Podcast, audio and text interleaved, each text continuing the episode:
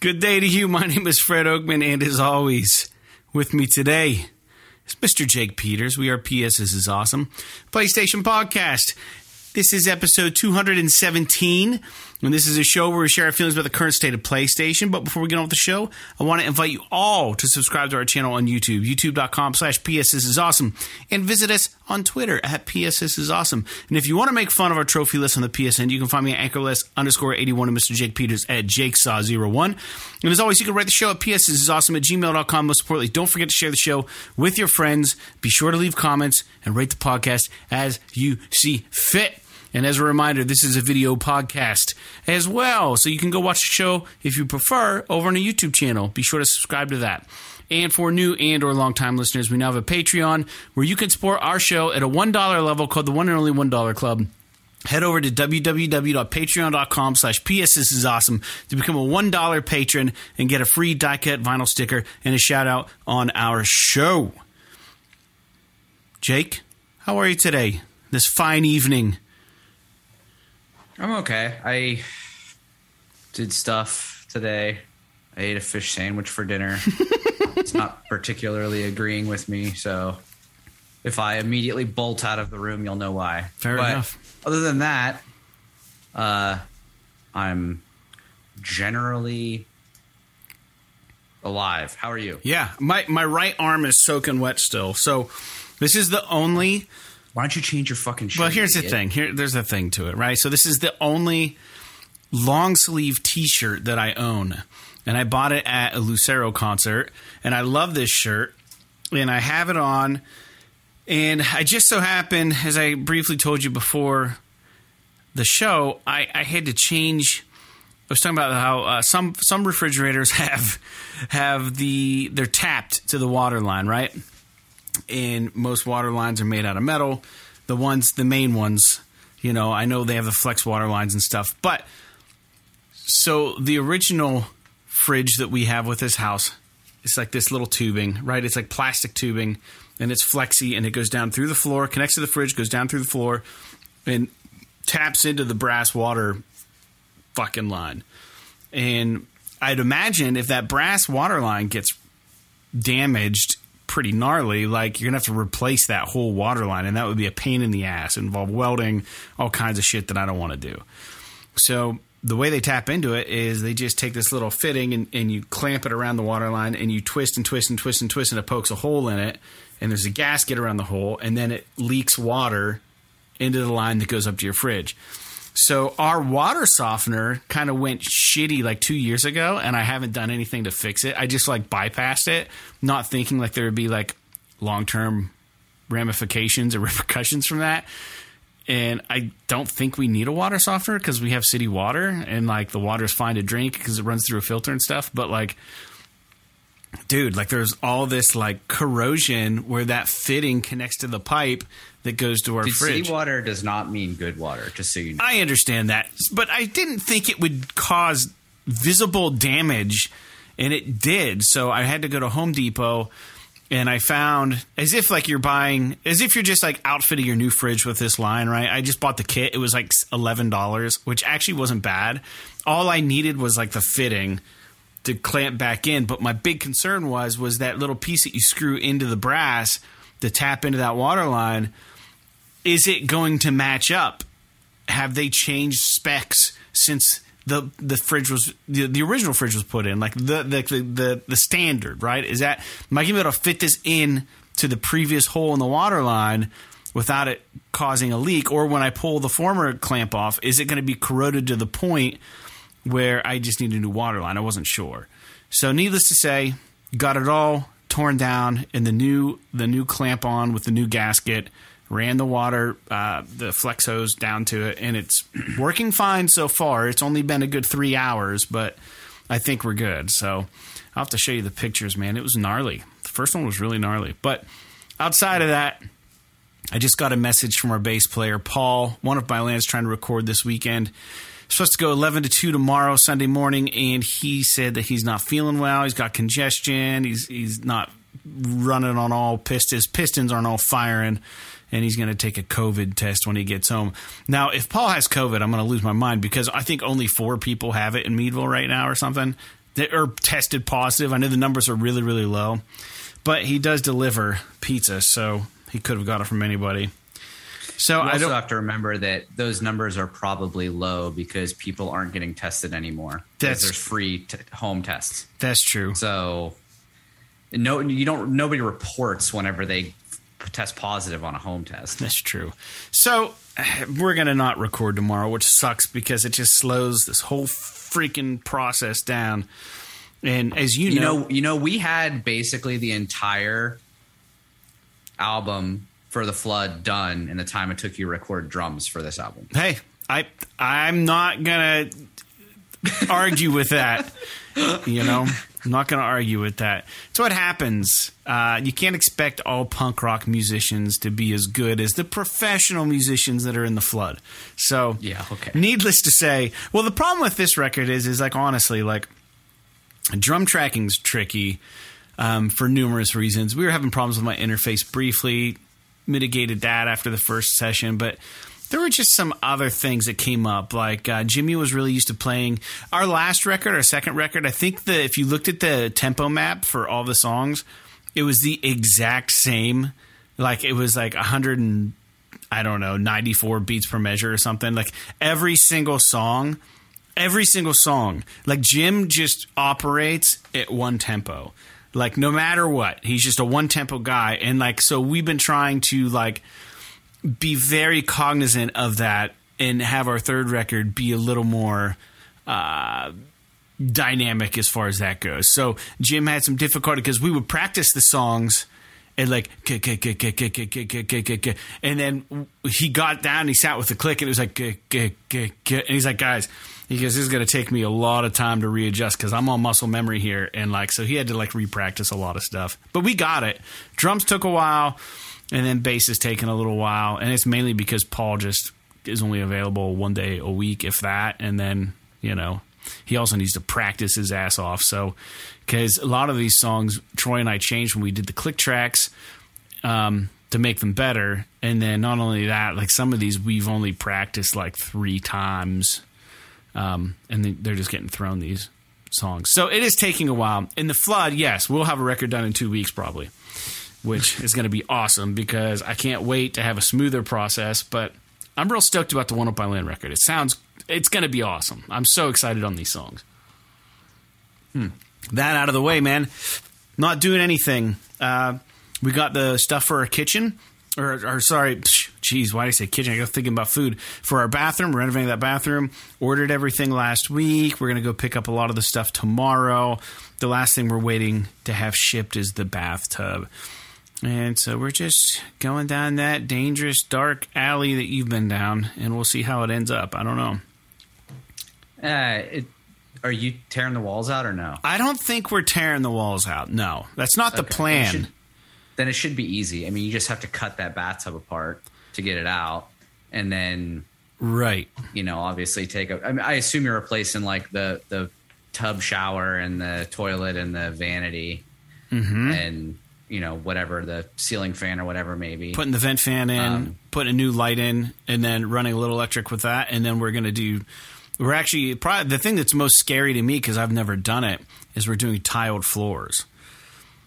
And I've never mm. done tile, and we're doing tile wall around the tub.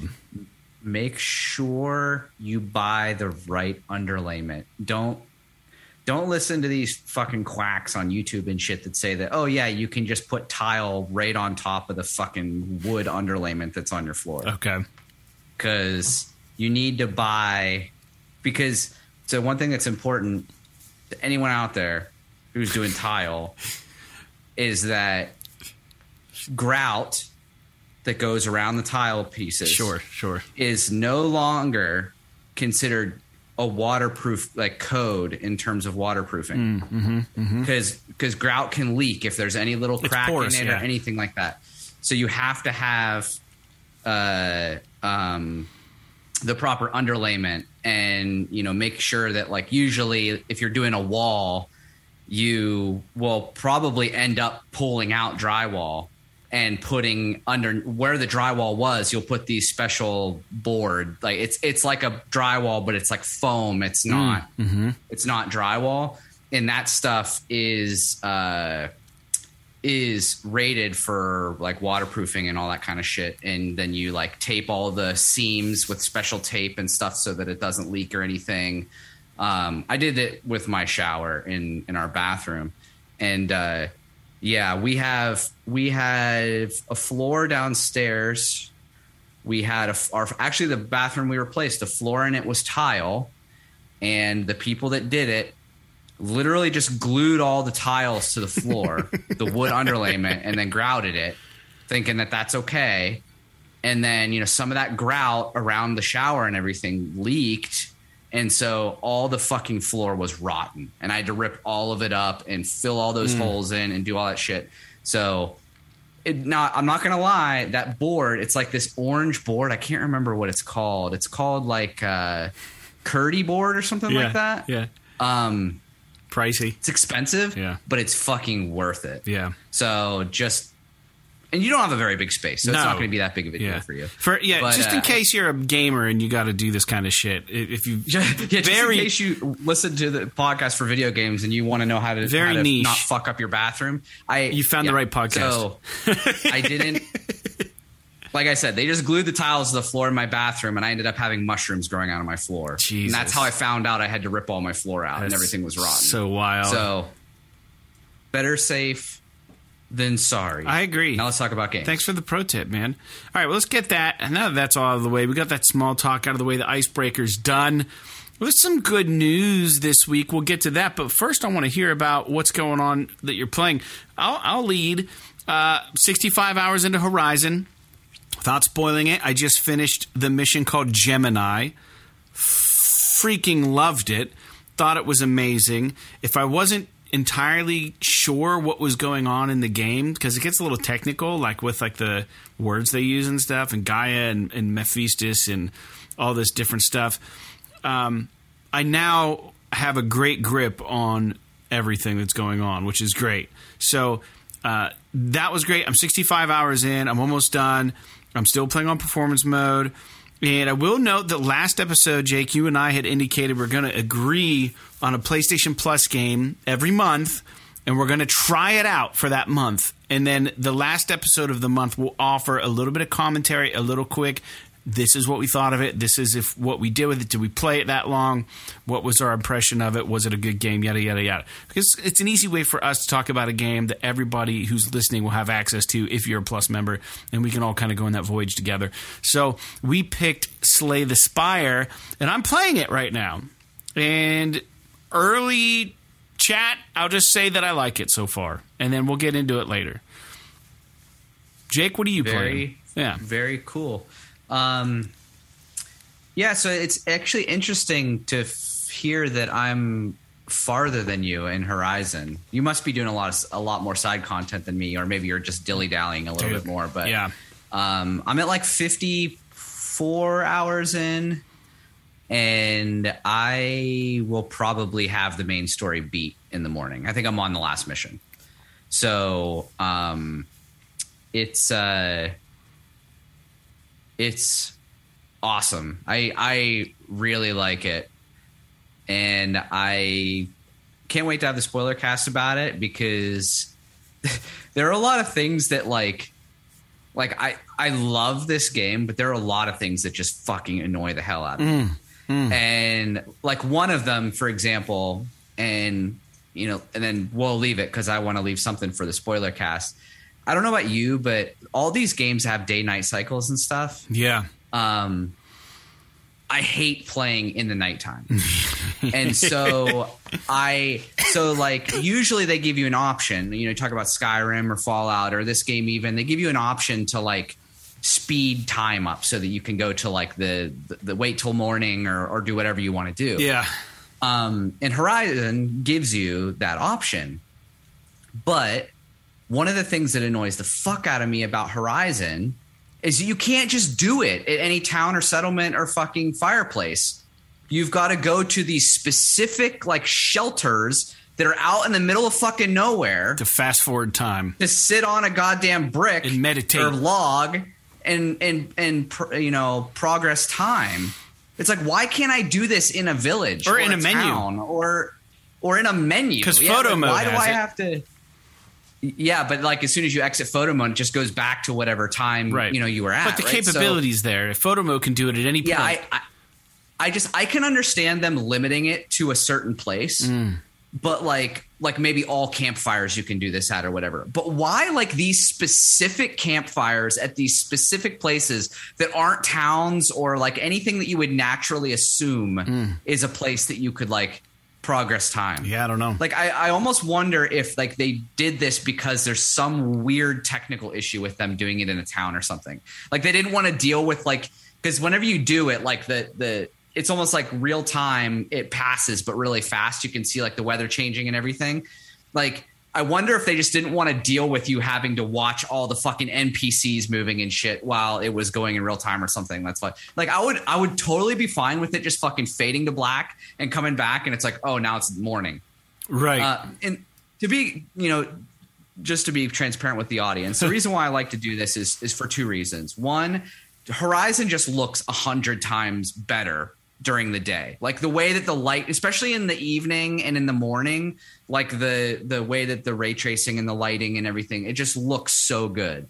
And then the other thing is that um the room that I play video games in has six giant windows. Oh yeah. And so when I'm playing at nighttime in the game, I can't fucking see anything. There's just a glare on the T V screen.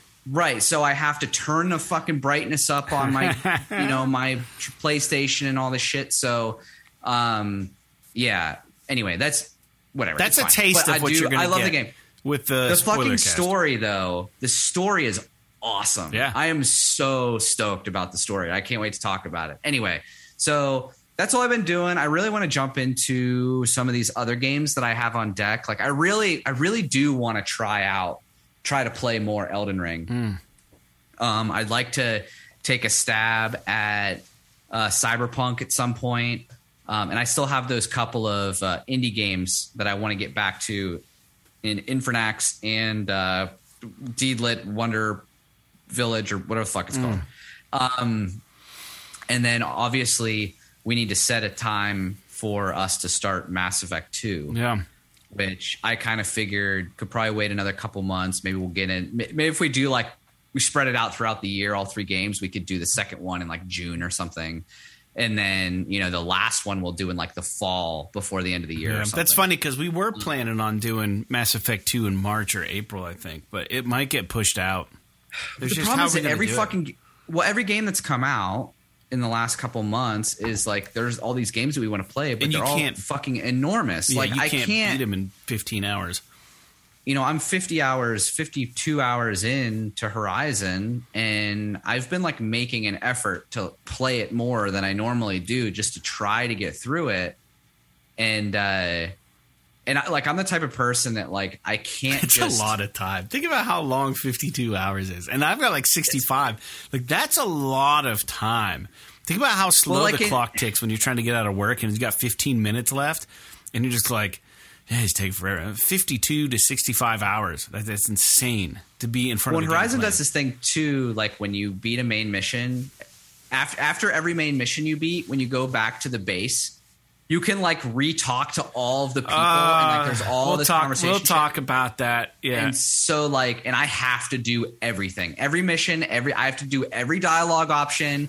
Like it just my, I, I'm not really O C D, but like there's something about like, you don't want to miss something, that, right? Like, I don't yeah. want to miss something, especially because the story is so well written that I don't want, and the characters and are so good that I don't want to fucking lose something. And you're so. not going back to play this thing again anytime soon. So no, I mean, I, I, I have, I'm yet, I'm I'm undecided. Whenever I beat this story, I'm going to look at all the hidden trophies and see what yeah. it would take to get the platinum. Yeah, I'm going to do the same. But, uh, you know, after if I do decide to get the platinum, after I get the platinum, I probably won't play this game again or won't play it again for a long time. So they put, not like, because D L C it's not out or something amazing. Yeah. yeah, if they do like another Frozen Wilds or something, you know, for like sure. D L C type thing, then I'll jump back in. But cool. Well, enough anyway. about Horizon. Let's get on with some of the news, Jake. Like I said, there was some good news. Welcome to the P S This Is Awesome Patreon page. For those of you that don't know, my name is Fred Oakman. And I'm Jake Peters. And we're a PlayStation podcast currently in our tenth year. Our first episode aired in July of two thousand twelve, where we discussed and speculated on the arrival of the P S four. Over the years, we've used this podcast to take a break from adulting, share our love of video games, and in particular, PlayStation. The audio podcast is available on all major streaming services, and we have recently made the leap to uploading video content and video podcasting to our YouTube channel, as well as the very occasional Twitter post or live stream. Over the years, we have covered everything from P S three to P S Vita through the launches of P S four, P S V R, and now P S five. As our audience has grown over the years, we have decided to start this Patreon with the hopes of creating a medium in which we can give you the opportunity to help support our show. And as a test bed, we're starting with a single tier. It's called the one and only one dollar Club. So with your support at the one dollar level, we're going to mail you a premium vinyl cut sticker and give you a shout out on the podcast. But at this time, unfortunately, we can only ship to the U S and Canada. But this is subject to change depending on your interest. So whether you're new to the show or you're a frequent flyer, we are forever thankful for your support and hope you can find it in your little gaming heart to join us in the one and only one dollar Club. Until next time, like PlayStation, podcasting, and Patreon, P S. This is um, awesome. And I'm real excited to hear what you have to say about Slay the Spire. So make sure you get that shit downloaded. Don't forget about that. First okay. news point: Returnal won Best Game at the BAFTAs, which is the British Academy for Film and Television Art, and I think this is the BAFTAs Gaming, whatever it's called. So that's cool. So go go Returnal. And I saw a blurb where the Housemarque were saying, like, you know, I hope that it being offered as a free game for, like, the, the mid-level plus, um, you know, we dare we dare players to come give it a try. You know, almost like antagonizing the players, saying, hey, come on, come try this. We dare you. So that's kind of cool. But, yeah, good for them. I'm happy for them. They're also doing something really cool with, and what we're talking about Returnal, a fourth bullet point here on the notes, Jake. Um, the new there was a new update, and it features interactive music. Now, most games, if it's not truly interactive, have the illusion of interactive music, meaning that, like, depending on where you're at in the game, like what's happening to your character, the music will be dynamic.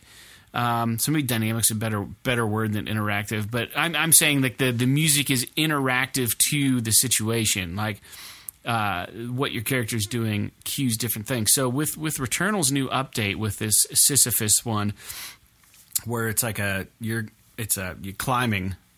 Um, additional instrumentation is layered upon itself when you become endangered, um, and then every level that you succeed and climb to the next, the soundtrack bumps up a semitone, so it gets higher in pitch, which probably eventually just starts messing with your head. Like, I could imagine bosses getting tougher, levels getting tougher, and like this, just this music going and, and kind of peeling away and coming back depending on how where you are in relation to danger, but every level just getting higher and higher in pitch. I could see how that would be kind of wild. Um, Especially when you get to the point where it's like literally fucking destroying your like, eardrums because it's like, like I have a I have a hard time believing they let it get that out of hand. Yeah, but I don't know. But they took the time, apparently, according to the article I read in Push Square, they took the time to record the soundtrack in every in every different tuning, um, every different pitch rather, different keys, so that they can do this. Now you would think that it would be a simple plug-in that would be like, okay, just pitch shift the whole thing up a semitone. But they're saying they re-recorded it. So I, I know a little bit about music, and so do you. So it's interesting to think that they actually re-recorded this soundtrack, all the different instrumentation, twelve different times in different keys to make this work. I, I don't know. I don't. It seems a little excessive, but I guess maybe in the way that they're doing this, it was necessary. So I just thought that was really interesting.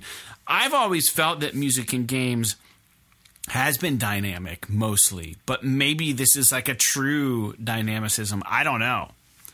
I don't know.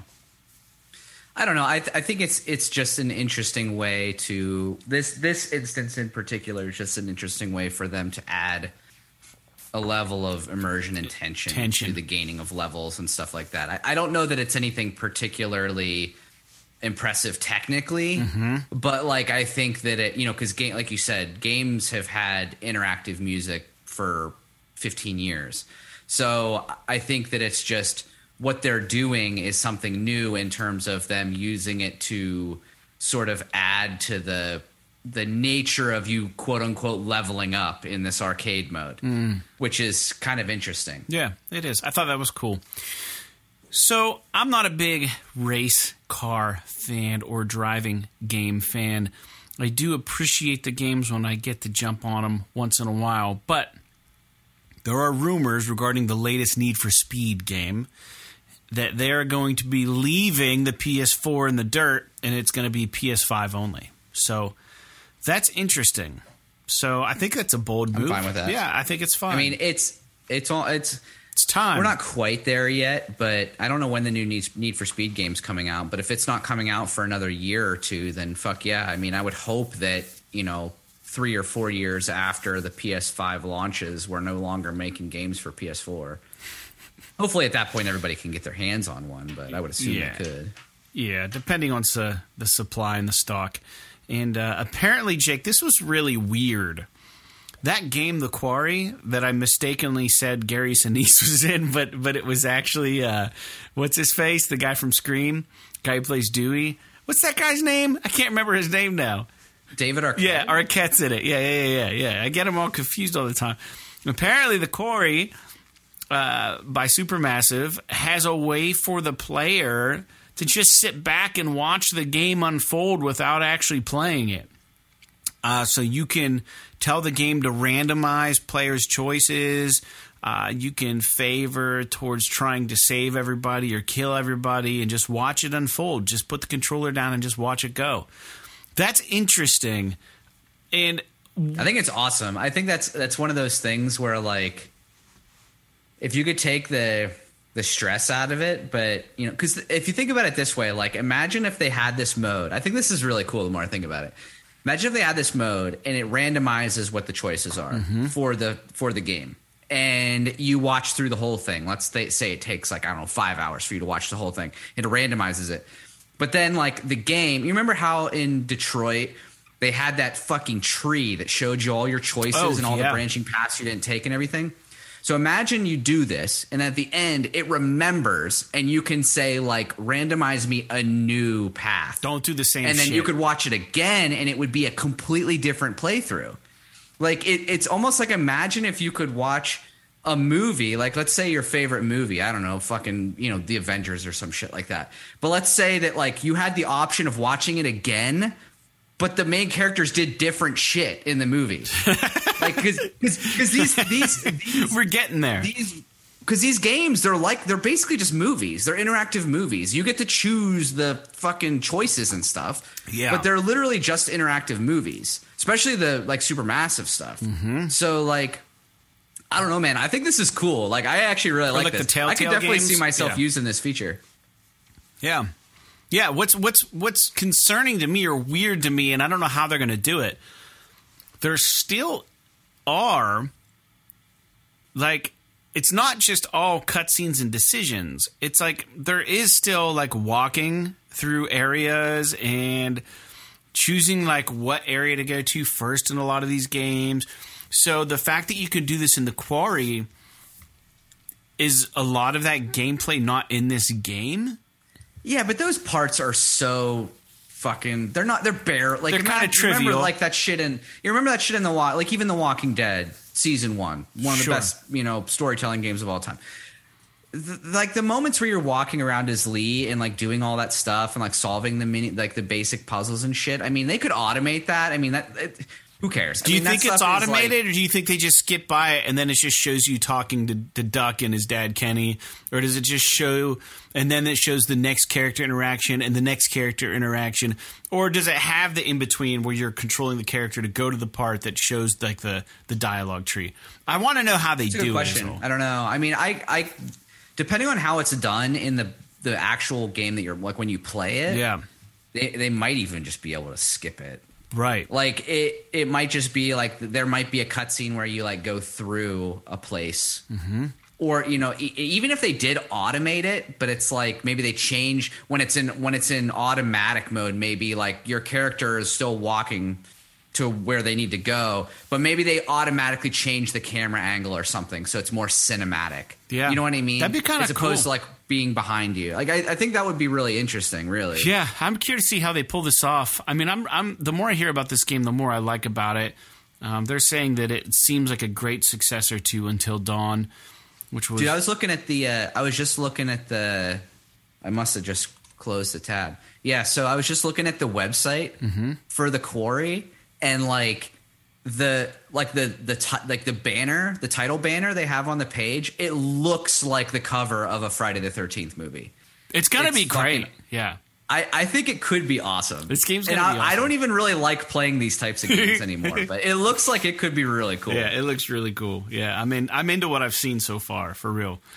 So, all right, let's move on to the next thing. This was kind of a, a news point that rocked the gaming industry this past week. Remedy is uh, remaking Max Payne one and two, and they've worked out an agreement with Rockstar.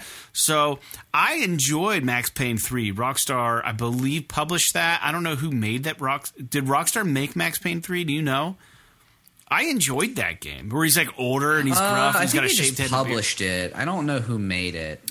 It was good. I liked it. And Max Payne one was like a go-to game for me back in the day when I was a kid on P C. I loved that game. It's like the first game that introduced bullet time. It was like... Yeah, mm, Rockstar made Max Payne three. It was good. Mm. And, uh, dude, bullet time on Max Payne one just blew my mind. When I was like, how are they doing this? Like, you know, as like a young gamer on a P C, I'm like, this is insane. Yeah. Like, this is, like, the coolest thing. Like, you can slow down time and get, like, double headshots. Like, like doosh, doosh. That's, that was, like, the trope with Max Payne. That was it. Like, he could slow down time and do these insane dive maneuvers. I mean, you were always diving left and right in Max Payne and pressing the space bar, I think, to slow time down. You had a, a gauge. Kind of like uh, in Red Dead, what do they call it? Bullet, bullet mode, bullet time or something? I don't know what they call it in Red Dead, but you slow down time. But Max Payne was the pioneer of this. And uh, I'm excited to see what Remedy does with Max Payne one and two. If they're doing a proper remake, I think they're going to be very awesome games, dude. Because it was always kind of gritty. Like the Max Payne world was like kind of dark noir, like... He was like a detective, and it was always raining, and it had like this dark, like crimson voiceover, like a cop on the beat trying to track down the thing. And there's, I think the first game was like in New York, and it was all these like mob gangster guys and stuff that you were taking out, and like it was awesome. So I'm excited, dude. I'm real excited for this news, and uh, I'd be curious to hear if the listeners have if they have enjoyed Max Payne or have even played any of the games. I don't think it's wildly successive, uh, successful, but I think that the fan base is there. I think that the people who are into it are really like it. So I know when Max Payne three came out, I got it day one. I was like, yeah, this is this is full on. I'm doing this. Uh, yeah, I don't know that if I've ever played a Max Payne game, so I'd be interested in trying. They're story heavy. Out. Yeah, very good, very story driven. All right, so. Is it possible, Jake, we could be getting a Tactics Ogre game, a new one? I don't know. Apparently, a trademark was recently filed or something like that, and that's all that the industry knows. So if you're kind of jonesing for a, a new turn-based R P G, kind of in the vein of Final Fantasy Tactics, which I freaking loved, um, keep your fingers crossed because it may be happening. I never played any of the Tactics Ogre games. If there's only one, I don't know, but I did love the Final Fantasy Tactics. So we'll see. Any, any comment on that? Would that be something you'd be interested in? Uh, I would be interested in seeing what it is first, but I, I love tactics games. I'm just not good at them, and I usually end up bowing out before I can complete them. Mm-hmm. Final Fantasy Tactics has a notorious uh, uh, battle at the beginning of the game. They have a battle at the beginning of the game that's notoriously difficult, and it literally almost requires luck to get through. Mm. And so it, it's a point in the game where, like, when people quit playing, it's generally at this battle that's, like, an hour into the game or two hours into the game. Yeah, yeah. And that's where I got and I couldn't get through, and I was just like, fuck it, I'm done. And uh, but I like the game. But I'm not – the thing is is that the only thing that could kind of push me away is that, like, anymore I'm not super into the whole uh, party micromanaging thing. And those games are heavy on that. Like, yeah. micromanaging the job classes of all the characters, the weapon sets, the skills, all that kind of shit is very – is very important. It's basically like managing a team in a sporting game, essentially. And uh, but like working with each player individually and all that stuff, making sure they're in the right position and they're fulfilling a role and all that stuff. It's really, really interesting. Um, but yeah, I, I I am excited for this for the industry, and I would be excited to try it. But it's it would be a, a toss up whether or not I'd I'd see it through. Fair enough. Fair enough. But yeah, it is it is curious to see what the heck they're cooking up. Watch it just be like a mobile game or something. It's like the original, but now it's on mobile or something. I don't know. Anyways. That would be very Square Enix. Yeah. So C D Projekt Red, we talked a bit about them last podcast about there possibly being a Witcher, a new Witcher game, or that there is going to be a new Witcher game. We didn't know if it was Witcher four, what it was going to be, but they did confirm that they're using Unreal Engine five. And uh, it seems that some people are concerned about this, while others are super excited. And in addition to Unreal Engine um, five being used, uh, a lot of P S V R two games apparently will be using Unreal Engine five. So the the reason that people are concerned, now I'm not a total nerd about it, is I guess that you can recycle assets and, you know, through through Unreal Engine or whatever. So people are just concerned that, like, a lot of these games that use Unreal Engine five are all going to use a lot of the same art. And it's like, not in this fucking world they aren't. It, unless you have, like, an indie developer using no. U E five or something. But I'm not worried about yeah. it. I mean, if they're worried about people, like, like companies using just off-the-shelf assets, yeah, Unreal Engine has always had, like, a huge library of, like, assets that are built in that you can just use, mm-hmm. and nobody uses them that is worth their salt in game development. So I don't know why they would think that this would be an issue with Unreal Engine five. Yeah, I don't know. Same as it's always been. Unless there's something that I'm missing. I mean, there right. could be something that I'm missing. I know that there was some concern about C D Projekt Red switching from Red Engine to Unreal Engine five, because of how fucking dope Red Engine looks sometimes. I mean, if you look at, like, you know, if you talk about, uh, if you've ever seen footage of Cyberpunk twenty seventy-seven on, like, super high-spec P C running complete ultra-max settings, pretty me. fucking impressive. And, well, anyone who's uh, played The Matrix, that Matrix Revolution game. Well, well, that's the thing is that, like, yeah, Unreal Engine five is is also impressive. But, like, the thing that people need to remember is that now C D Projekt Red, when they had all those bugs and all that shit that happened with with uh, with C- Cyberpunk, and if they switched to Unreal Engine five, they have, like, the fucking guys that made Unreal Engine five. They're paying them for support. So they don't have to figure out all these issues themselves. They have Epic to come in and be like, okay, we'll help you solve these problems. And so they're not, like, wallowing in their own fucking mess mm. trying to figure out what's going on, because it's their engine and they have nobody to help them. Whereas Unreal Engine five has literally the whole gaming community to help them if there is an issue. So, um, yeah, I, I think that it's it's it's interesting to see how many developers are deciding to go to Unreal Engine five for their next game. Yeah, so here, and so I found... I, I don't think it's a bad thing. It's only going to make fucking Epic insanely rich, but they're already insanely rich. Yeah, so, and I'm going to name yeah. a game later here in the in the news feed, but I, I just went to P C Gamer dot com. And they have an article up saying, you know, what we know about the first five, the first Unreal Engine five games in development. So this was published kind of recently, March ninth.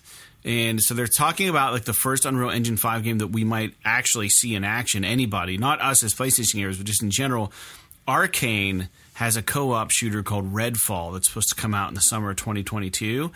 and apparently that is going to be running on U E five. Um, Stalker two is going to be in Un- Unreal Engine five. But the thing is, um, I think that, that game might not come out. Yeah, or it might not come out for a long time because of the Ukraine thing. Right, I was going to mention that. Yeah, so the the studio's based in Kyiv, so I don't know. But then we have Senwa's Saga, Hellblade two for Microsoft Xbox. That's going to be an Unreal Engine five game. And then Black Myth Wukong, which I've seen a lot of stuff about this game. This game looks ridiculously awesome. I don't know if you've seen that game. Mm. And then, you know, we have some other games like we already talked about on the show. But there are many game studios using Unreal Engine five, and we're going to see we're going to see it. And uh, I'm curious to see what those games actually look like when they're done and how smooth they play. I think it's going to be incredible what we're going to get here in this generation for sure. So, anyways, yeah, I'm let's, excited to see what it means. Yeah, yeah, me too. Dying Light two, Jake, is getting New Game Plus. So, you got to beat the game to get it, and apparently you can get it via a patch they're working on, or it's already out. Just want to throw that out there. That's a relatively new game. Neither you nor I have played. I was we're both kind of interested in it, but never really got to it. But I do want to talk about another Unreal Engine five game. Uh, Square Enix uh, announced that there's going to be another Tomb Raider game, and they're using Unreal Engine five. So who's uh did they they didn't announce who's working on it, just because I think Crystal Dynamics is doing a game with the initiative with for Microsoft. I think it's so I don't know. I think it is Crystal. I I'd have to look, but real quick, and we can we can tap into that and look it up. But what's funny was I was I was on Reddit uh, Friday before work, which was like pretty early, and I woke up and I saw a post someone had posted on on Reddit on P S four games or P S five games or something like that. And it indicated that the director for the newly announced they must they must announce who who's who's making the game, because the director apparently indicated that they wanted the new Tomb Raider game to move away from Laura's issues with her father. So I just commented on there, just like I would normally, and I was like, hey, you know, I mean, that wouldn't be very hard to pull off because we've had her in Rise or Tomb Raider, Rise, and then Shadow. And when she started, she was young and kind of incompetent and got thrown into this violent world. And kind of we've watched her grow and we've explored her relationship with her father each game.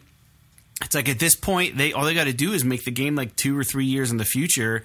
And essentially she's worked out whatever issues she's had, you know, with her father, relationship issues, you know, and has, has kind of gotten past them, right? They could take that narrative arc and she'll still keep the same Lara Croft that we've that we've – been with since Tomb Raider, Rise, and then Shadow, instead of rebooting this whole fucking thing for like the eighteenth time. Like, just keep it going, right? You don't have to reinvent the wheel. You just have to make it like a better wheel. Like, that's all. You have to make a better wheel. You don't have to reinvent the fucking thing. It's already out there. So that's what I liked about the Uncharted games. It's what I liked about, you know, a lot of The Last of Us. It's a continuation of these characters we've kind of grown with. Why would they want to do this all over again with Tomb Raider? Like, just make another one and make it make it good. So I posted that, went to fucking work, got out of work, checked my email. I had so many emails, and then that post that I posted had like one thousand upvotes, and then like it was like the best the best comment on this post about Tomb Raider, and then like I, I just couldn't help but like just see like how much attention it was getting. So like by that night I had like one point four thousand upvotes. So my karma is just like through the roof on Reddit right now, which I think is hilarious. And then I tweeted a screen grab and I was just like, if only our podcast could have this kind of success. And everyone would get to hear these awesome opinions all the time if they just tuned into this show. So very true. Yeah. All they got to do is tune in. I was thinking about capitalizing on my post and be like, oh yeah, by the way, uh, go listen to our podcast. We'll talk about this shit. But I didn't. And then you'd get a thousand downvotes. I, I would lose all my karma instantly. And it's like, you can't self-promote on here. You can't self-promote. You know, so anyways, I hope that people intrinsically maybe find it somehow. I don't know how they would. I don't have a link on my Reddit profile or anything. But anyways, new Tomb Raider game, Jake. Are you interested? Uh, I never played the third one. Uh, that was probably the least the least good, like, like my least favorite. I'm not. I'm not against it. I liked... So here's the thing. I thought the first Tomb Raider game, I liked how it looked graphically. I liked how it felt mm. when you played it. I liked Laura as a character and her development. I thought the story arc was stupid. Okay. So not not her story. All right. Like the story of like what she finds and solves on this island and how it turns into this weird fucking ghost story and mm-hmm. like all this dumb supernatural the shit. Sun Queen and all that shit. And yeah, I know that like, yeah, okay, whatever. There's a bunch of super, supernatural shit that happens in Uncharted, uh, Uncharted, but it's like, like in Uncharted one and two are the only ones that really have supernatural shit in it. And in those, it's like, it's like a side story. Like it's not the story, right? The story is like the like the the real people and characters and their interaction and all this shit. Whereas like, and then like there just happens to be Wendigo, like Yetis, and there just happens to be like you come across these fucking, you know, soldiers that were exposed to this thing and turn into these fucking like little zombie things. But like, in Tomb Raider, it was like you were working towards this supernatural event. It was you know what the I mean? focus it, of the game, right? Right, and so so it just they lost me towards the end of that game. And the second one, I'll be honest with you, I don't even fucking remember the story of the second one. So if that tells you anything, I don't know. Mm-hmm. But uh, I remember still enjoying the game, playing the game. I just don't remember the story. They're not as memorable. I, I, I one hundred percent will, can relate to that because I can't remember you talking about it. I can't remember what the second one was. I remember the first one because of the Sun Queen and probably because I had the comic books and I remember reading those. The third one I beat and played it, but there was a lot of input lag on the third one. I remember bitching about it and it ruined my experience. So um I don't know if they ended up releasing a patch on it or anything. I mean, in, in general, I like that game. It was an open world game, though. It, they they slowly were making this Tomb Raider game. The first one was more linear. The second one seemed like it was like, okay, we're opening it up a little bit. The third one, it was just like fucking all, I don't know, all no, you know, whatever the the word is for it. But I don't know. I mean, it's worth noting that like Tomb Raider was had some good stuff in it, gameplay wise. I mean, Uncharted four straight up ripped off the fucking piton mm-hmm. from from the climbing axe from Tomb Raider. Tomb Raider. So like, it's not that, and, and obviously Tomb Raider ripped off a lot of the you know climbing and adventure shit from Uncharted. So like, you know, I think it's good having both of those series yeah. in the industry because then they can kind of compete and push each other. Now Uncharted is kind of on ice for now, but I guarantee you it's going to come back at some point. Oh man, I'm so and, excited when it does. You know, hopefully they kind of keep pushing each other. Now if Crystal Dynamics is not doing it, or if they are doing it, great. Hopefully they, you know, can can make a better story. But if they're not doing it, if somebody else, because somebody, they didn't make Shadow the Tomb Raider. Somebody else did that. I don't know. You're right. It got passed it. off to somebody else. It got passed um, off to somebody else. Let me see. Well, my understanding is that it was it was a good game, but the story was kind of like meh, just like the other two, but like like the worst of the three. So, um, but I don't. I, again, I didn't play it, so I don't. I don't know. But this, if this does come out, it would be cool. I would definitely be interested. It's Crystal like, Dynamics this time around. Yeah, hopefully they they. It'd be cool if they do another game, if they release like a collection, like the Nathan Drake collection, but like the, the first three Uncharted games. I think that would, or first three, sorry, Tomb Raider games. I think that would be cool. Yeah. So it's it's Crystal Dynamics. Um, they they uh, tweeted or, or put a quote out that said, "We're thrilled to announce the next Tomb Raider game will be developed on Unreal Engine five. Are you an experienced developer in Unreal? Come work with us on the future of Tomb Raider." You know what'd be funny is if that game that Crystal Dynamics is working on with the initiative is this Tomb Raider game, and it's going to be an Xbox exclusive. That would be interesting. It I wouldn't mean, surprise me. I mean, the first Tomb Raider, was it the first or the second Tomb Raider? What, second Tomb Raider was a timed exclusive. A year. On Xbox. They had that shit on yeah. lockdown for a year. Tomb Raider and I two. Almost didn't play it because of that. Same here. They had not, it. not not not because I was against the exclusivity, but it's like the zeitgeist is over at that point. I don't give a fuck anymore, dude. I completely forget about it. Like game, like there's Ugh. so many games now that are so good that like if if I, if it doesn't grab my attention right away, I'm not gonna. It's probably gonna slip my mind, and I'm never gonna get to it. And it, honestly, like I'm really worried that I'm never gonna play Cyberpunk. It's installed on my fucking PlayStation right now. It's good, but there's so many other games to play. and they're all so long, and Cyberpunk is so fucking long that like I just don't I don't I don't have I don't I only have so much time. So anyway. Yeah. Anyways, new Tomb Raider game. I'm excited for it. If it goes to Xbox exclusive, damn, it might be my jumping off point. I mean, I, I I'd be tempted to pick up an Xbox, man. And dude, I I'm not gonna lie. I know this is a PlayStation podcast, and I do love PlayStation the most. But if if like you can get a deal or something like that, mm. like I I advise everyone, if you can. If you have the means, pick up a Series S, which is the little baby console, the one that I bought.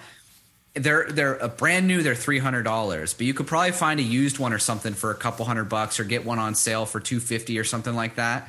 And if you get that plus a subscription to Game Pass, you can play almost everything on PlayStation, right? But then but then there maybe is some stuff that like you want to see that Xbox is doing. Like I'm super excited for Starfield. I'm a huge mm-hmm. Bethesda Game Studios fan. So I'm excited to be able to play that. And the other thing, too, is that like a lot of the third party games that we get on PlayStation, they're a lot of them are just like on Game Pass. So and now we don't know what's happening with Spartacus.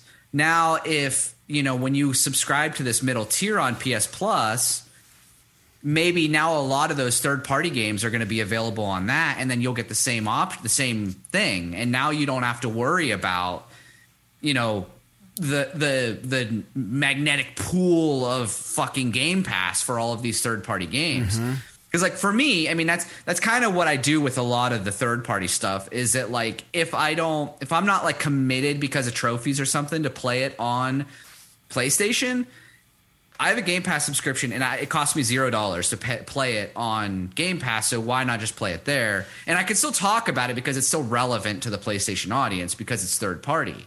So, um, you know, again, like, I don't think that, you know, people should I, – I still think that PlayStation is the better platform. I still think it has the better games. You don't owe either company an allegiance, you know.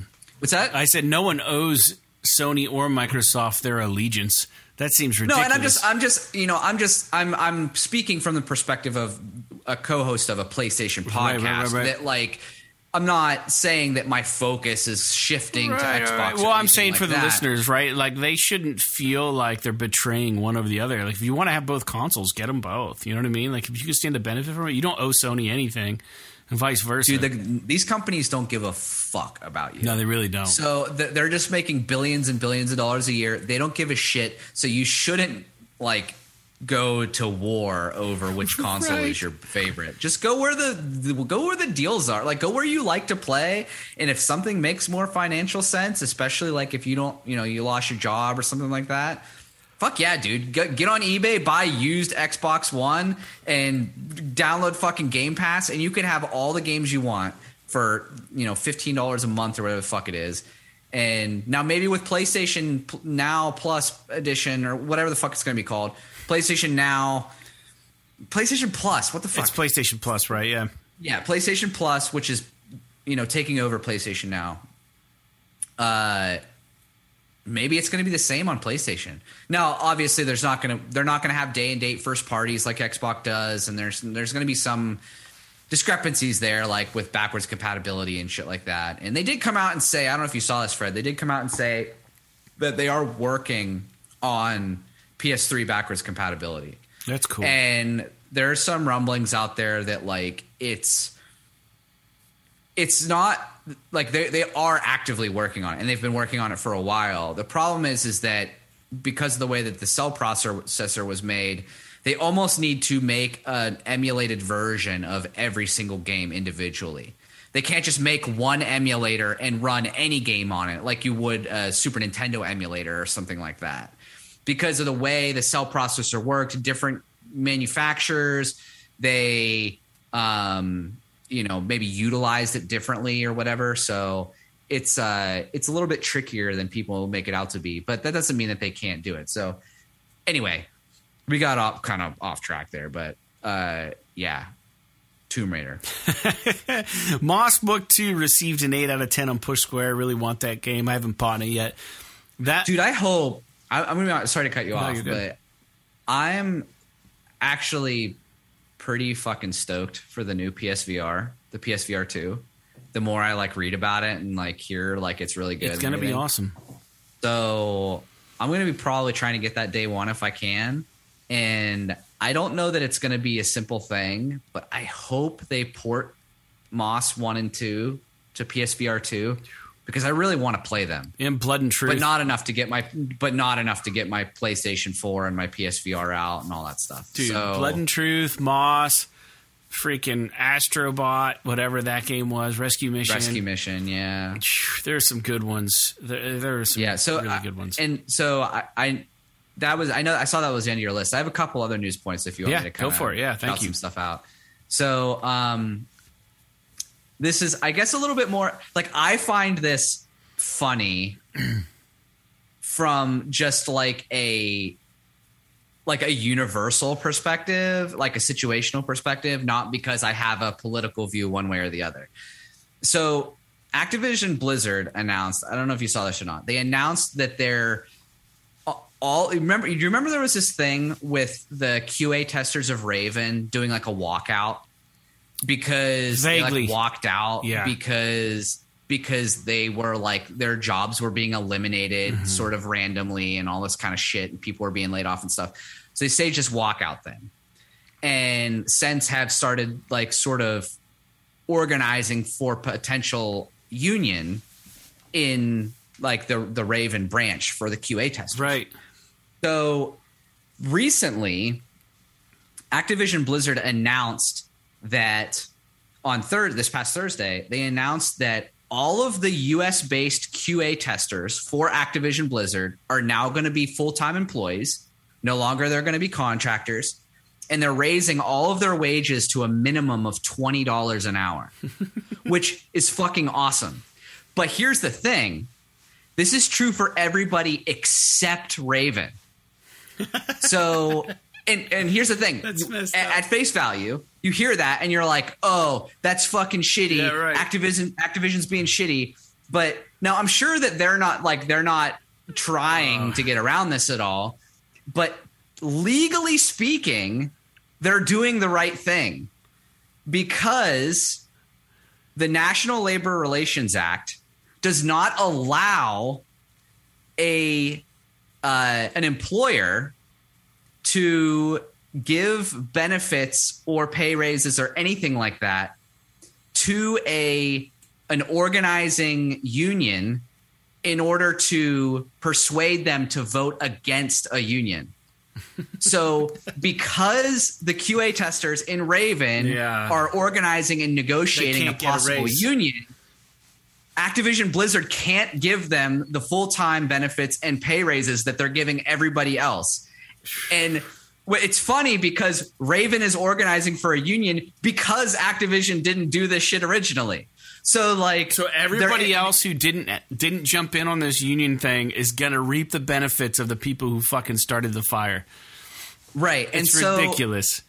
So like, I'm not laughing like the org- at the the misfortune. Well, that's what I'm saying. It's like it's, it's situationally like funny. Like it, it it's, and I'm sure that Activision Blizzard is is sort of like laughing while they're doing this because it's not like they're le- it's like legally they can't do this, but.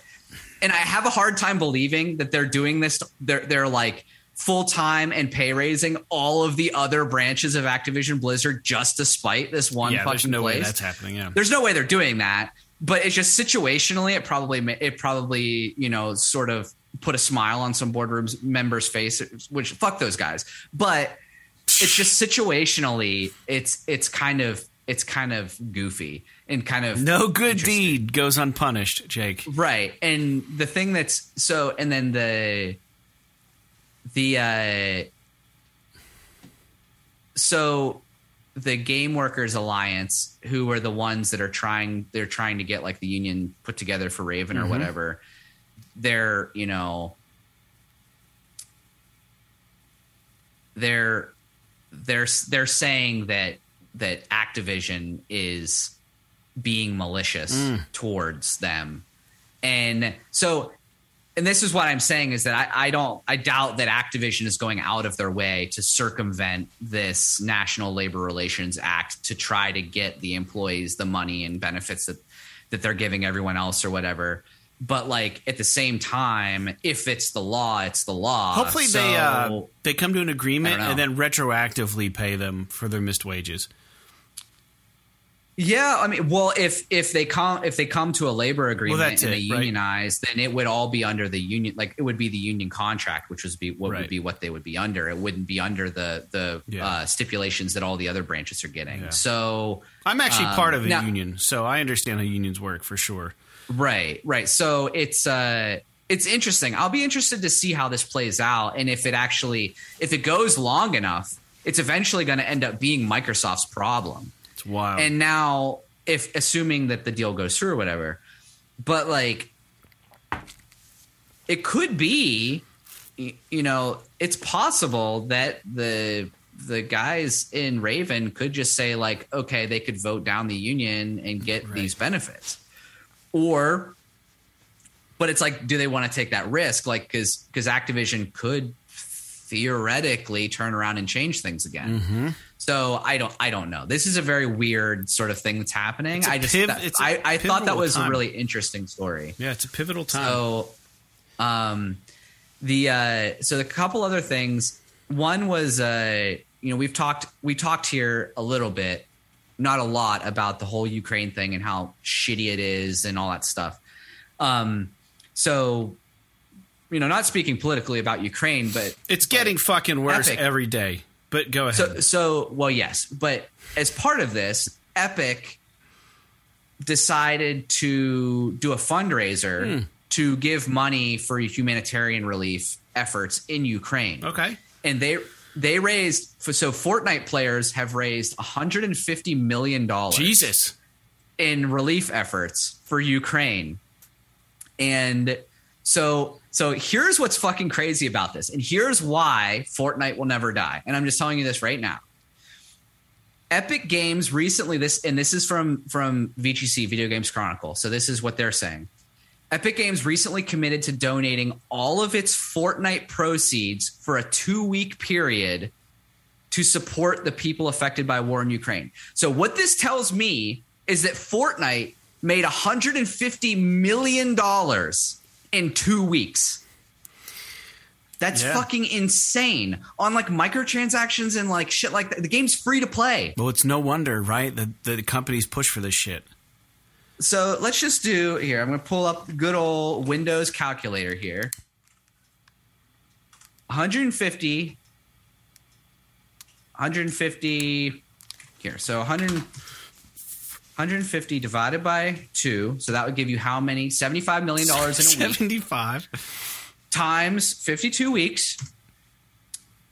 So that is three point nine billion dollars a year that they make on Fortnite. Sounds about right.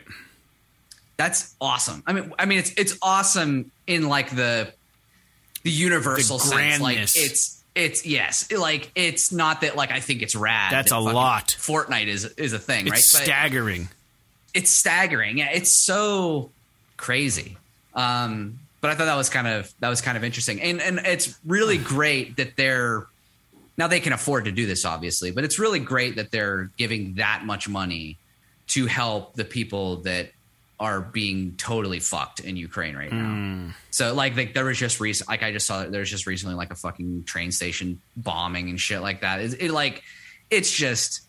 Shit is going to hell, like has been going to hell over there, and doesn't seem like it's letting up anytime soon. So that sucks, and I hope this gives them a little bit of a little bit of help. Yeah. Um, Fuck the last Putin, thing, man. And this is more of just a this is just more of a curiosity than anything, is that uh, there some five minutes of gameplay leaked from that game Multiverses. You remember this? It's like the W B fighting game that's like.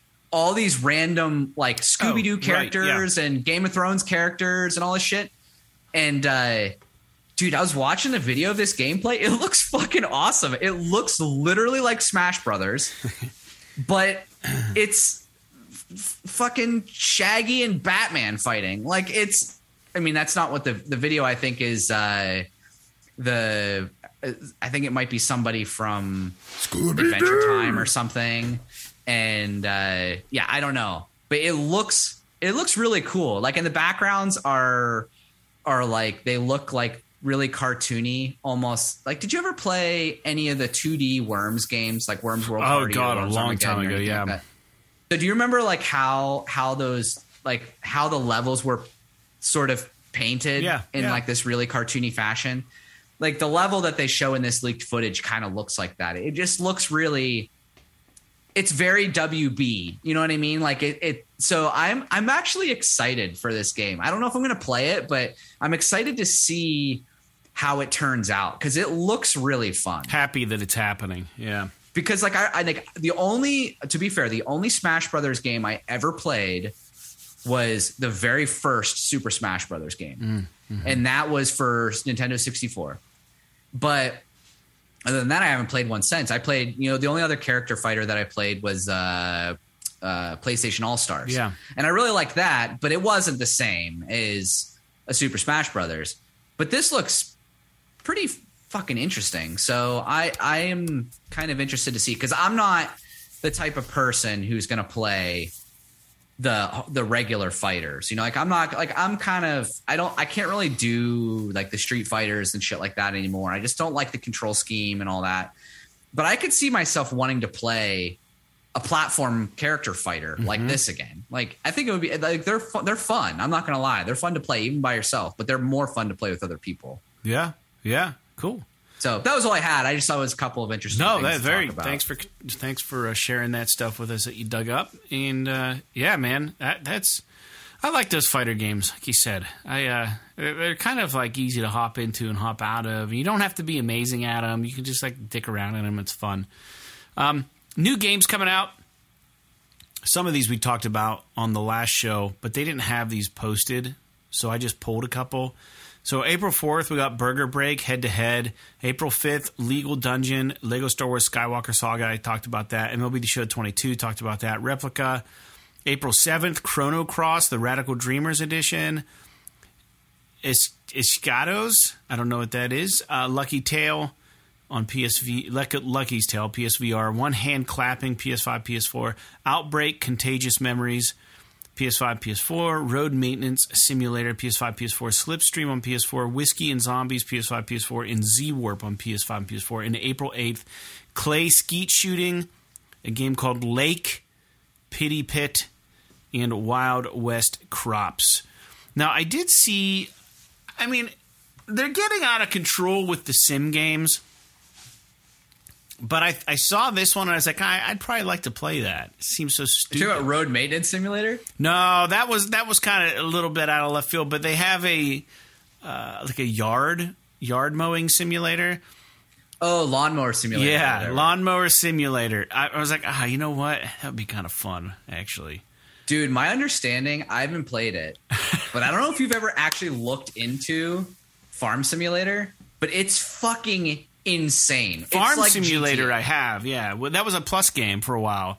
I was it? I didn't play it, but I've I heard did. like the new Farm so Simulators. Confusing. You can like get guns and shit, and like I, I, I don't understand. Like, how is this a farming game? I don't really get it.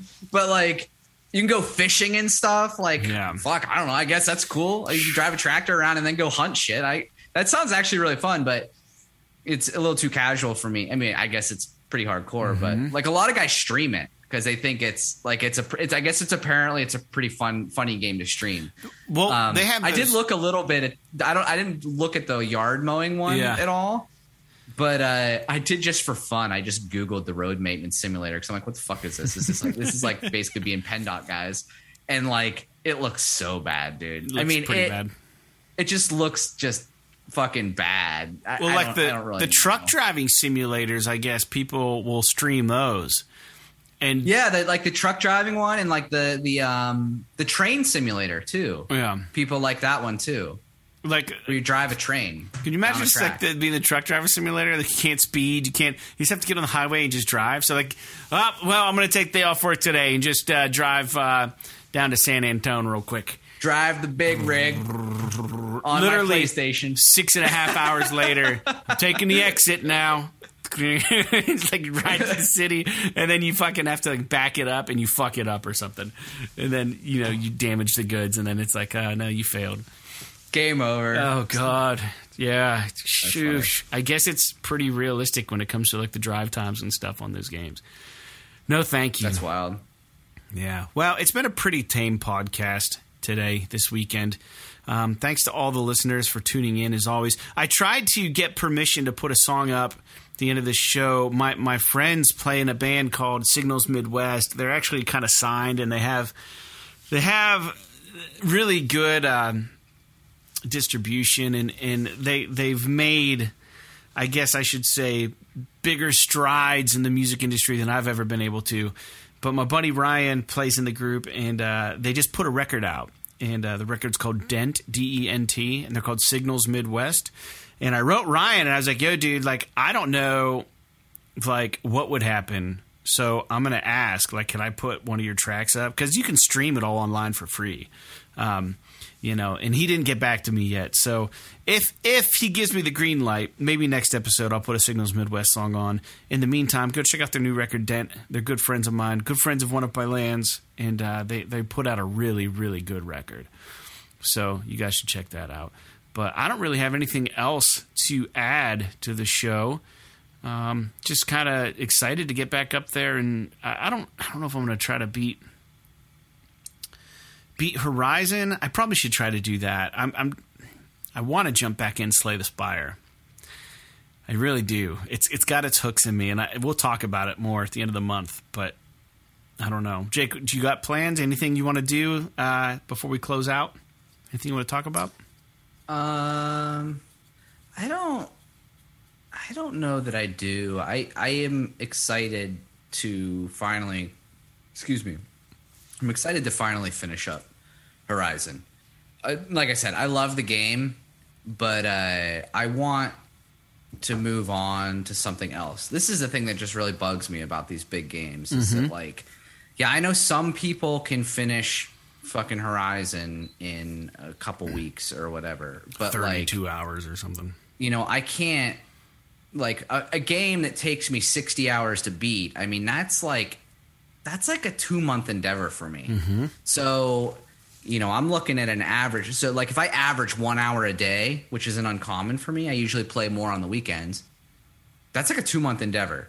And, you know, you get a game like – like, I'll be honest, one of my favorite games of P- the P S four was Persona five, and I played it twice. That game's one hundred hours long. Like, when I when I sit yeah. down to play that game, I mean, that's like a, that's like two or three months I'm fucking playing a game.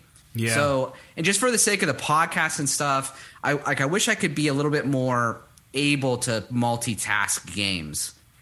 That way I could commit more and be able to, you know, contribute more to the podcast and what's going on. Yeah. And maybe I'll try to do that a little bit more.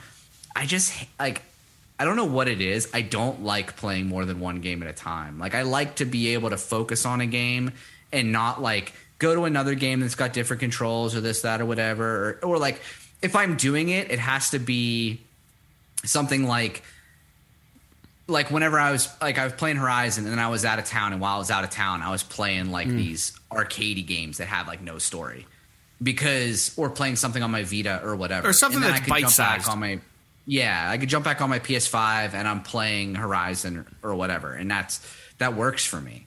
But uh dude, Sarah's been into has been playing Minecraft. Oh, really? And like nonstop on her iPad of all fucking places. She's like here. She's like here. Uh, check out. You know, she like. Of course, she did. You know what all adults do whenever they play Minecraft, they build something familiar to them. So she's like, oh, I'm going to build our house in Minecraft. Yeah, I'm like, right. Okay, cool. You know, she's like building the house or whatever, and I'm like helping her how like she can do it a little bit better and stuff like that. That's and, cool. And uh, and then she's like trying to make her dorm from. College yeah. She's trying to like build it, which is like huge, recreate it, and yeah. uh but she's playing it on her iPad and she's always like, here, check this thing out. And so like she gives me the iPad and I, like fly around to like look at what she's been mm-hmm. building and stuff. Dude, it sucked. The control sucks so bad. Get her a controller and, like, for the iPad. Can't you can't you sync up Bluetooth controller to that? I, you probably can. I didn't even think about that. I could probably get her a DualShock four, but she can't do the she can't do like the look controls yeah, on a controller. Right, right, right. She doesn't know how. So like for her, it's easier to use the iPad controls than it is yeah. to do like the the the twin stick controls. Yeah. But uh, yeah, I uh, I always like fuck up her levels when she gives them to me. But uh, like but uh, but she's been really enjoying it. That's and, good. You know, I, I I would love to be able to do something like that. Like I wish I wish I could just pick up and play some other games. But yes, no, I don't have anything other than Horizon going on. As soon as I beat Horizon, I'm pretty sure I'm going to jump back into Elden Ring mm-hmm. and try and play it a bit. I, I might be able to play that game while I'm playing something else just because I just it might just be like too much for me. But uh other than that, I don't I don't know what I'm going to do. Either Cyberpunk or uh, I know that, um, you know, Dead. we talked about not Dead Island, Dying Light, which would be interesting to play. Uh, but it's another fucking open world game. Mm-hmm. Um, I don't know. If if there are any listeners out there that have any suggestions for like bite-sized games. Slay the Spire, dude. I'm awesome. telling you. I'll try it. I, I mean, I'm going to try it for the podcast, dude. So maybe I'll pick it up. You should and see. try it sooner than later because I think you're going to like it, and I think it's going to fit yeah. exactly. You could do Elden Ring and Slay the Spire, or Horizon Slay the Spire. It's a bite size, you know, twenty minutes, twenty-five minutes, and you're going to die. And then it's kind of like one of those games that we can't stand, but it's not in the same regard.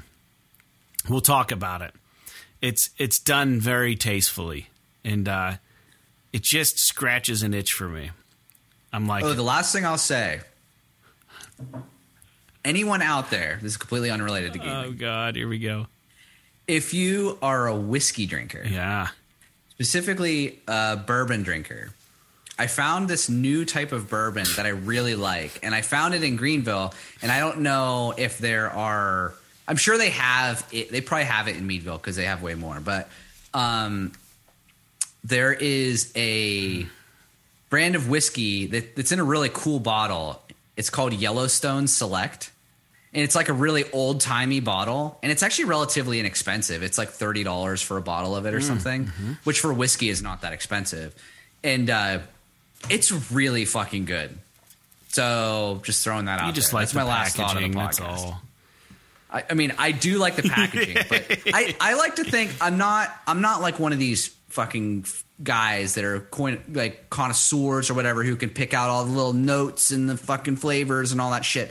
But I think I have a, a like a more discerning taste for whiskey than most people mm. just because I've I've had so much of it. And uh, there's something about like I I, I don't love I, I like bourbon, but I don't love a ton of it. But there's a couple that I've had in the last year or so that I think is really fucking good. One of them is this type called Penelope, and the other one is this Yellowstone Select. So Very if good. you are a whiskey drinker listening to the podcast, give it a try. It's good. Fair enough. I like it. I like it. And then on a closing note, back to games real quick. I was having a conversation with L J, longtime listener, Patreon supporter, and uh, he he had indicated that – well, I was telling him I had like sixty hours in, and uh, – his response was a good one, and it was a good reminder for those of us who are feeling like the game's a little long. He said that he was trying to change his perspective because we've waited, and he says, more so you than me, for Horizon for a long, for so long, and they gave us a fantastic sequel. So I'm going to enjoy it rather than wish it away. So, and I one hundred percent can appreciate the sentiment, and though I am ready to finish it. yeah, I'm not I'm not I'm not wanting to wish it away or whatever. And I may actually start playing Elden Ring. Mm. Like if I decide to do the platinum, I may start playing Elden Ring and then just jump into Horizon to do like things. Like, you know what yeah, I mean? Like, oh, like upgrade armor. Because like it's just, you know, I don't know about you, but I get to a point with open world games where certain things just become tedious to me. Yeah. Where it's like something where like, oh, I've got to chase down, like the other day, we keep talking about fucking Horizon, but like we might as well not even do a spoiler cast at this point because we've talked about this game so fucking much. It's all we've been playing. To, Go ahead. I wanted to upgrade one of my arrow pouches, and I had to hunt owls. And you know how long I fucking hunted owls for? Yeah, too long. Because, like, you... They should have a I, I mode. I, well, they should have a mode where, like, you get to make the animal noise into the mic on the controller, and if you get it close enough, that animal will come to you. Like, you call it, like, ooh, ooh, and the fucking owl lands, or like, and it's like whatever fucking bird that is. You know what I mean? And then it fucking shows up, and it's just like every time I need these fucking animal skins to do this thing, it's like go to this area and you can find owls, and I go there and there's like four thousand bighorn sheep. Oh, man. But there's one fucking owl, and yeah. then as soon as I look at it, it flies away. Yeah, there's always like some sort of weird moose or ram or pig walking around, but you can never find the ones you need to build your pouches up. All yeah. right. Anyways, yeah, I think you got to you got to upgrade three pouches to get that trophy, and I've only done one, so I need to fully upgrade three pouches. You have to fully right? upgrade them, or just upgrade them one time. Oh, if you've only got to upgrade them one time, I should have it by now because I've oh, fuck, upgraded I'm so far all, from that trophy. Then. Yeah. All right, let's let's close this off. Enough about Horizon. Hey, this has been episode two seventeen of P S. This is awesome. Thanks again for tuning in. Don't forget to follow us on Twitter and subscribe to our show on YouTube. Make sure you uh, share it with your friends. Leave comments. Write us at p s this is awesome at gmail dot com. We would love to hear from you. Let us know what you think about the Max Payne remakes. If you're a Max Payne fan, let us know what you think about the upcoming Tomb Raider game. Should it be a continuation of the first three, or should it be a fresh restart? And uh, are you still playing P S V R out there? Anybody? Anybody diving into that shit at this point? Let us know. Anyways, thanks, and we'll talk to you later. So like Yakuza, Yu-Gi-Oh, and Yoga Master. P S. P S. This is awesome. This is awesome.